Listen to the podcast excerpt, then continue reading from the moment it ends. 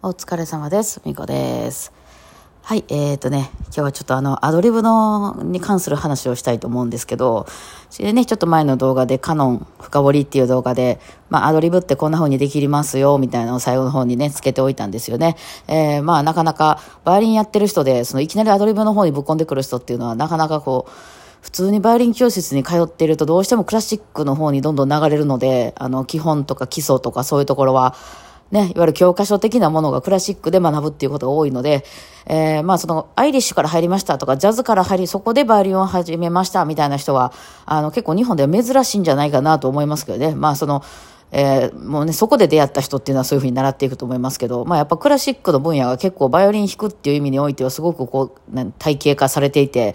あの、そういう本とかテキストとか、あと先生の数とかも圧倒的にやっぱりしっかりしてて多いので、まあそこにたどり着くことが多いんじゃないかなとは思いますね。まあたまたまね、クラブで始めますと、学校のサークルで始めましたとか、大学のとかで、そこがたまたまブルーグラス、あの、同好会だったとかいう人は、まあそこから始めていらっしゃると思う。そういう人はね、もう初めから多分アドリブやってらっしゃると思うんですけど、そのクラシックの方から行くとなかなかクラシックにアドリブっていうのは出てきませんので、あのね、たどり着くことがないのでね、まあああいうのは、その学びに行かないとなかなか見ることがないのかなと思って、結構その辺が反応あったんで、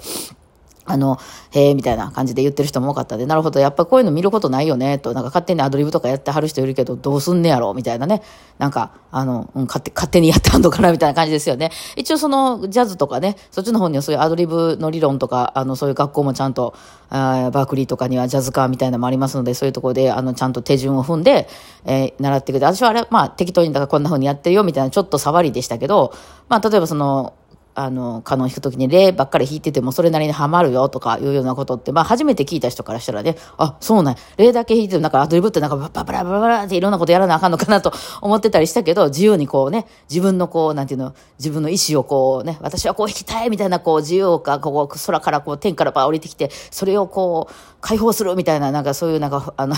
神がみたいな感じかと思って撮ってはる人もいるけど、まあすごいあの、本当にあれ、男の人多いでしょジャズとかも。あの、きっとすごいね、論理的というか、あの、数学みたいな感じで、パズルみたいな感じではめていくもんなんですね、アドリブって。え、そのコードという、あの、ルールにのっとって、カードゲームみたいな感じかな。あの、遊戯王みたいなね、ああいうなんかこう、このカードはこういうルールがあるから、ここでは今この音を使うことができるみたいな、ちょっとだから多分ね、女の人と男の人が多いのがそっちなんやろなと思って、そのルールの中で遊ぶとか、将棋とかでも別にこう、どのようにもいけるけど、こう行くと、この次で向こうにやられちゃうから、じゃあ、みたいな、そういろいろ可能性を考えるみたいな、だかそういうとこが多くて、まあそういう意味では私はめっちゃ好きですね。もう理系なんで完全に頭が ですね。そうなんですよ。で、まあ、そういうので、触りで、まあ、あの、やってもらったんですけど、あの、まあ、例えば初めてそういうのを出会った方は、へえ、例だけでいけるんやとか、レーラー、レーラーだけでいけるんやとかで、もうこういうのって、博士さんが、あの、あれ、ライブでやってらっしゃるんじゃない？ライブの中で、エトピリカを一緒に弾きましょうとか言って、開放弦ってレートラとかだけやったら、多分その辺に手挙げた人でも、バイオリン弾いたことない人でも、あの、開放弦鳴らすぐらいだったらできるから、あその指を押さえないやつね。えー、その、いわゆるその何もないバイオリンの弓だけ持って、ここをちょっと擦ってみてって言ったら、ラーとかレーは意外と簡単に出るんですよ。で、そこだけ鳴らさせてみて、そのまま続けておいてね、みたいなんで、後ろでみんなでエトピリカ弾くみたいなのを多分やってらっしゃったかと思うんですけど、まあ、そう、そのやり方ですね。えー、そうなんですよ。まあ、大体キーが D のカノンとかああいうな、そのブルースとかそんな入ってないやつやったら、ラとかレとか弾いといたらそれっぽいですわ。うん。なんですけど、さあ、そこで問題なんですよ。このね、アドリブをどこで披露するかっていう問題で、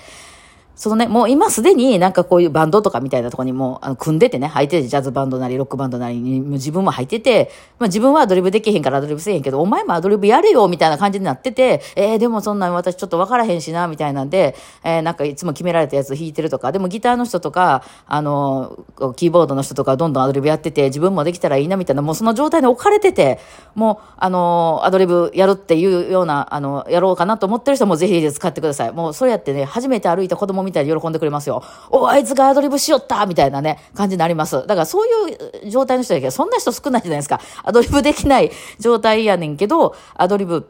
まあ、ないことはないけどね、バイオリン自体が珍しいから、例えばギタリストで、俺アドリブできへんねんって言ったら、そんなやついらんってなるんですけど、バイオリンをそのバンドとかに入れたいっていう場合、なかなかバイオリンでアドリブできる人がいないんで、まあ、それでもいいから入ってくれみたいなことが多いですよね。珍しいからね。で、そうやってるうちに間でなんかアドリブやってみたら、いやーできません、みたいな感じでなってることは多かったりはしますけど、まあ、そもそもね、バイオリンやってる人がバンドを組むっていうのは、なかなか周りにね、そういうあの関係性がないと、ちょっとなかなか難しい。バイオリンとピアノで二人で弾くとかね、そういうのはよくあるかもしれないですけどね。ないので、で、なってくるとですよ、どこで披露するかですよね。だから家で、例えば、例えば私の動画に合わせて、ほんまやラートレーだけでいけるわとか言って楽しむ分には全然誰にも迷惑かからへんし、あ、そうなんやとかやってみて、やってみたけどなんかいまいちやなと思ったりとか、まあそれはいろいろあると思ううんですけど、なんかその、あるんですけど、それを、例えばその、どっかで披露するみたいになった時に、その、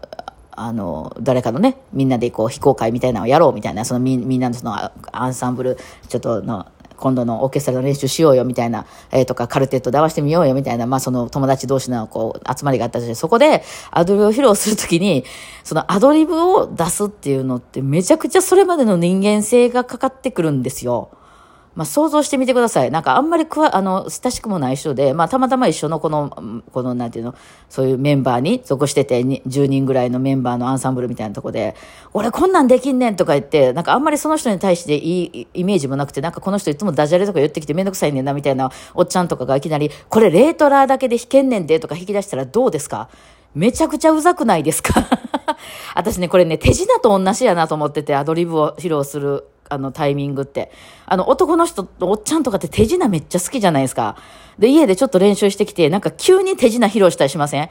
いや、そんなん、いや、まあ確かに今10円玉消えたんすげえなと思うけど、なんでそれ私に見せられてんの？みたいな。なんかさ、なんか、あの、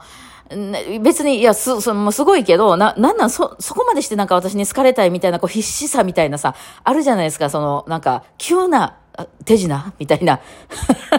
あれに似てるもんがあんなアドリブって。急にやり出すと、はいってなって、それがものすごい仲いい友達で、まあ、その、ふみこさんの動画見てこれおもろいなと思ったから今日やってみたいでみたいな、こう、こう関係性がものすごいある人とか、うん、あるいはもうずっと自分の、このなんかそういう催し物としてやってて、今回はこういうのを取り組んでみたいって言ったら、あ、なるほど、こういうのは、あの、もう聞いてくれるね、そういうなんか、下地ができてる場所、あ、今日はこういうのを取り組みはんねんな、みたいなんでみんなが優しく、なんかちょっと格好悪くても、やさもちろんほんで初めの頃は格好よくはできないですよ。アドリブ化ってそんな訓練せなあかんので、あの、初めの頃はなんか、いやいまいちやな、みたいな感じになりますよ。やってるうちにだんだんなるほどこういう時はこっちの方が合うねんなとか分かってくるんですけど、えー、その一番初めに、ただ、悔しいことにこの人前でやらん限りはやっぱ上手くならんのですよね。もちろん家での練習もある程度はできるんですけど、それがその時の雰囲気に合うかどうかっていうのはやってみないと分からんところがあって、しかもそのアドリブっていうのを家で考えてね、まあ、楽譜なり、あの自分で覚えたりして、よっしゃ、こういうアドリブをしようと思って、えー、行っても、実際そこに行ったらなんかノリが、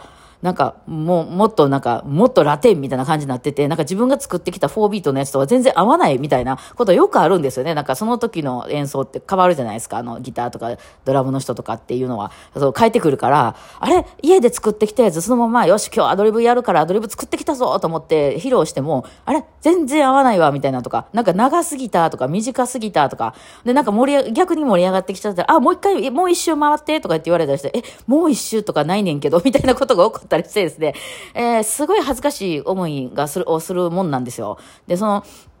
そういう、その場所をまず探すの大事ですよね。えー、その、なんていうんですか、例えば、まあ、手品で置き換えてもらったらいいと思います。今、この、そこにいてるメンバーの前で、ちょっと手品やっていいですか？手品やりますって言って、あ、面白い面白いって喜んでくれるようなメンバーであれば、アドリブやっても OK やと思いますね。だけど、その、急に その、職場の若い子集めてみんなでやろうとか言って、なんか若い子も、まあ言われたからしゃあないから行くかみたいな感じで来てるような場所であった場合、いきなりレートラーだけで、あの、カノンはできるんですよとか言って、披露された側の気持ちはどうよっていうのはありますよね。もうそれはね、めっちゃあってさ、アドリブって何が難しいってそこなんですよね。だからそのアドリブ練習の場所みたいなのはあったりします。あの、ジャズのそういうセッション、えー、とか、なんかね、ワン、あななんて言うんだっけ、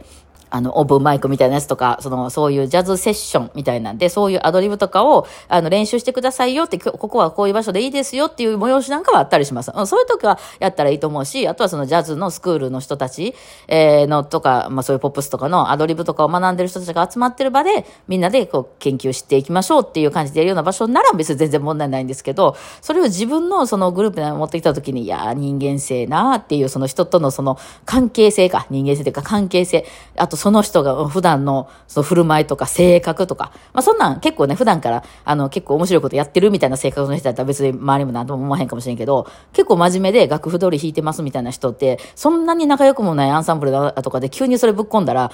どうした？って ね。いや、それはね、私も自分はもう、でもそれでもやるっていうんやったら別にやってもいいと思うんですよ。あの、その、周りの身が寒くてもね、すあの冷たくてもね、私はそれでもそこがうまくないからやるっていうのもそれは大事だと思うんですけど、あの、なんかこう、急にね、急にあのぶっ込んでくる感じのは私らもね、めちゃくちゃ、あの、経験してるんで、おおと思ってね、結構なんかあったりはしますよね。難しい。あれほんま難しい。そのクラシック的に楽譜通り弾くのが、そのまだ練習中なので弾けなくて音程が狂っちゃったとか、あの、音間違えちゃったっていうのはまだね、まあ、その、なんかわかるので見てる方も、あの、あ、間違えたやなと、あ、頑張れ頑張れみたいな感じで見れるんですけど、そのアドリブをぶっ込んできてる時点でちょっと余裕はあるわけじゃないですか。わざわざその、あの、アドリブじゃなくてもいいもののところにアドリブをぶっ込んでるわけやから、うん、だからなんかまあその、よっぽどその、自信があるんだろうな、みたいな感じでこっちも見てたりして、へえ、ちょっとこう、お遊びみたいな入れてきた、へえ、みたいな、別なくてもいいのに、そこにぶっ込んできたってなった上で、いきなり、レーラー、レーラー、何を聞かされてんのかな、みたいな感じにはなったりしますよね。